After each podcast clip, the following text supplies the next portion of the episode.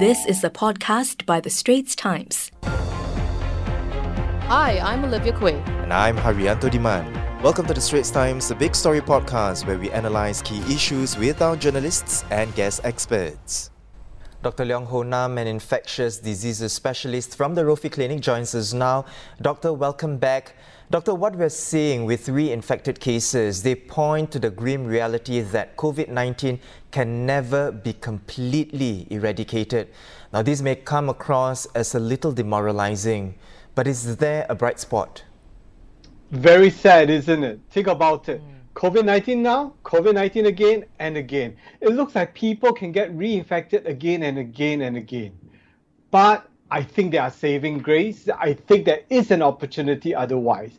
Number one, never before has science been so advanced that we can actually create a vaccine within a year.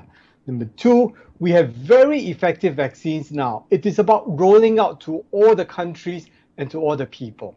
Number three, we have means, we have the medical capability and technology to actually counter uh, to this rapidly adapting virus.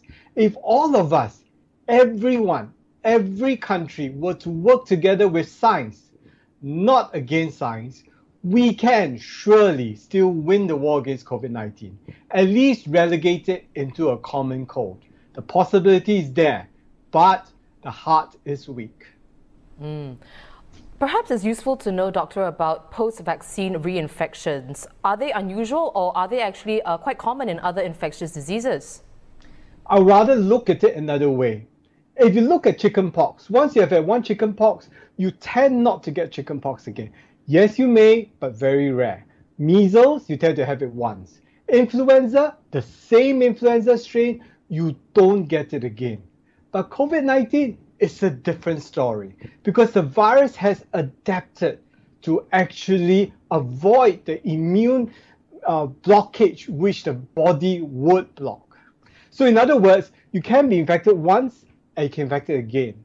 And the way they do it is to change the goalpost. That's something I'm going to share with you.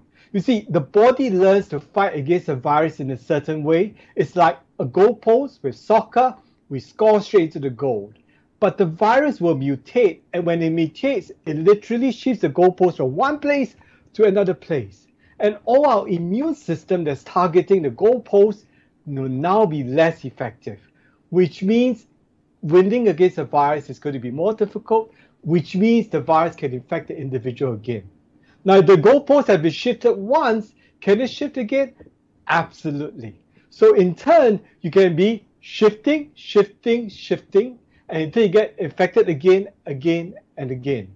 So this will be the curse for humans for many, many decades to come.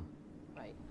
Well, Doc, uh, let's look to what's happening in the US. The Centers for Disease Control and Prevention announced that fully vaccinated Americans don't need to wear a mask when they're outdoors, either alone or in small groups. Speaking to reporters on the White House grounds, US President Joe Biden echoed the CDC's guidelines. Starting today, if you're fully vaccinated and you're outdoors, you need, and not in a big crowd, you no longer need to wear a mask. I want to be absolutely clear. If you're in a crowd, like a stadium or at a conference or a concert, you still need to wear a mask. So if you actually look at the statement, if you're outdoors, alone, far away from everyone, the data is very clear. You're outdoor, you're alone, you're more than two meters away from anyone. No virus can come close to you. Number two, if you're outdoors, the the air, the constant breath of, breath of fresh air, the, you feel the wind in the hair. This is where the virus will stay out of you, stay out of your hair. Number three, small groups. Small groups, ideally, we're talking about if we're in the same family, it's fine because back at home, you're fine. I think this is a scientifically correct statement, but this statement is also to try to validate his 100 day mask, which President Biden wanted. 100 day in office, give me 100 days where everyone wear a mask. He's trying to keep up with his election promise. Number three, I think he's trying to cheer up the nation and to get everyone excited a bit again. But the point is still remains the same. If you're outdoors but with big crowds or with close people, you still need a mask. Things don't change. And I think President Biden is really smart to realize this. The threat of the double mutant in India is very real. It can come into US and it can decimate the economy of USA very quickly at the snap of fingers. To actually have this statement outdoors on your own is a way to lift the spirit up, lift the spirit of America. Right. Well, from the U.S. situation to Hong Kong, uh, the city will be easing its COVID 19 rules as well. From tomorrow, certain establishments like bars, pubs, karaoke clubs can reopen if staff and customers have at least one dose of the vaccine and use Hong Kong's contact tracing app. So, Doctor, what do you make of this strategy, you know, to relax measures based on the extent of vaccination?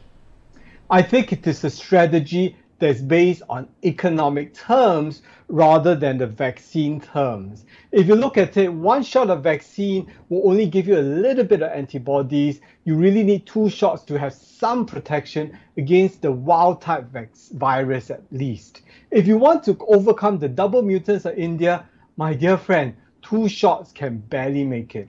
In other words, they are putting their individuals at risk if you have one shot and you go out to the pubs. And let's be very realistic here. If you're at the pubs, you're drinking beer, your, your spirits go up and your mask comes down. Everyone's going to be cheering and spreading any potential virus there may be. So I think it may be rather short sighted. Now, the saving grace in his line in the Hong Kong statement and plans are they are going to have a trace together app that's very similar. When you have this uh, app of trying to trace the contacts, then in turn you can try to control secondary spread. However, I will still be cautious because we are now talking about a double mutant from India. Double mutant that can overcome the vaccine efforts which we have. And remember, the virus just wants us to be under this tyranny of repeated infections. If there are huge numbers coming up again in Hong Kong, our projected bubble between Singapore and Hong Kong may just burst yet again. So I'll be very cautious. I'll be watching that space on Hong Kong. Well, it's always a pleasure to speak with you, Dr. Leong. That was infectious diseases specialist Dr. Leong Hoe Nam from the Rophi Clinic at Mount Elizabeth Novena. That was an SPH podcast by The Straits Times. Find us on Spotify, Apple or Google Podcasts, or streaming on Google Home. Do feedback to us at podcast at sph.com.sg. You can also check out more podcasts on various topics at The Straits Times, The Business Times, and Money FM 89.3.